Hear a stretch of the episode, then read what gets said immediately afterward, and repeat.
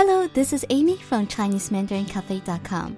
Today our sentence is 下午好.下 is just like Shan. It's an awesome word because again it has multiple meanings as well. Some of the meanings are under, button, or stop. Today it's going to be paired with 午. 午 means noon, as in afternoon. So together, 下午 means afternoon. 好 it's good or okay. Together we have 下午好,下午好, and that means good afternoon.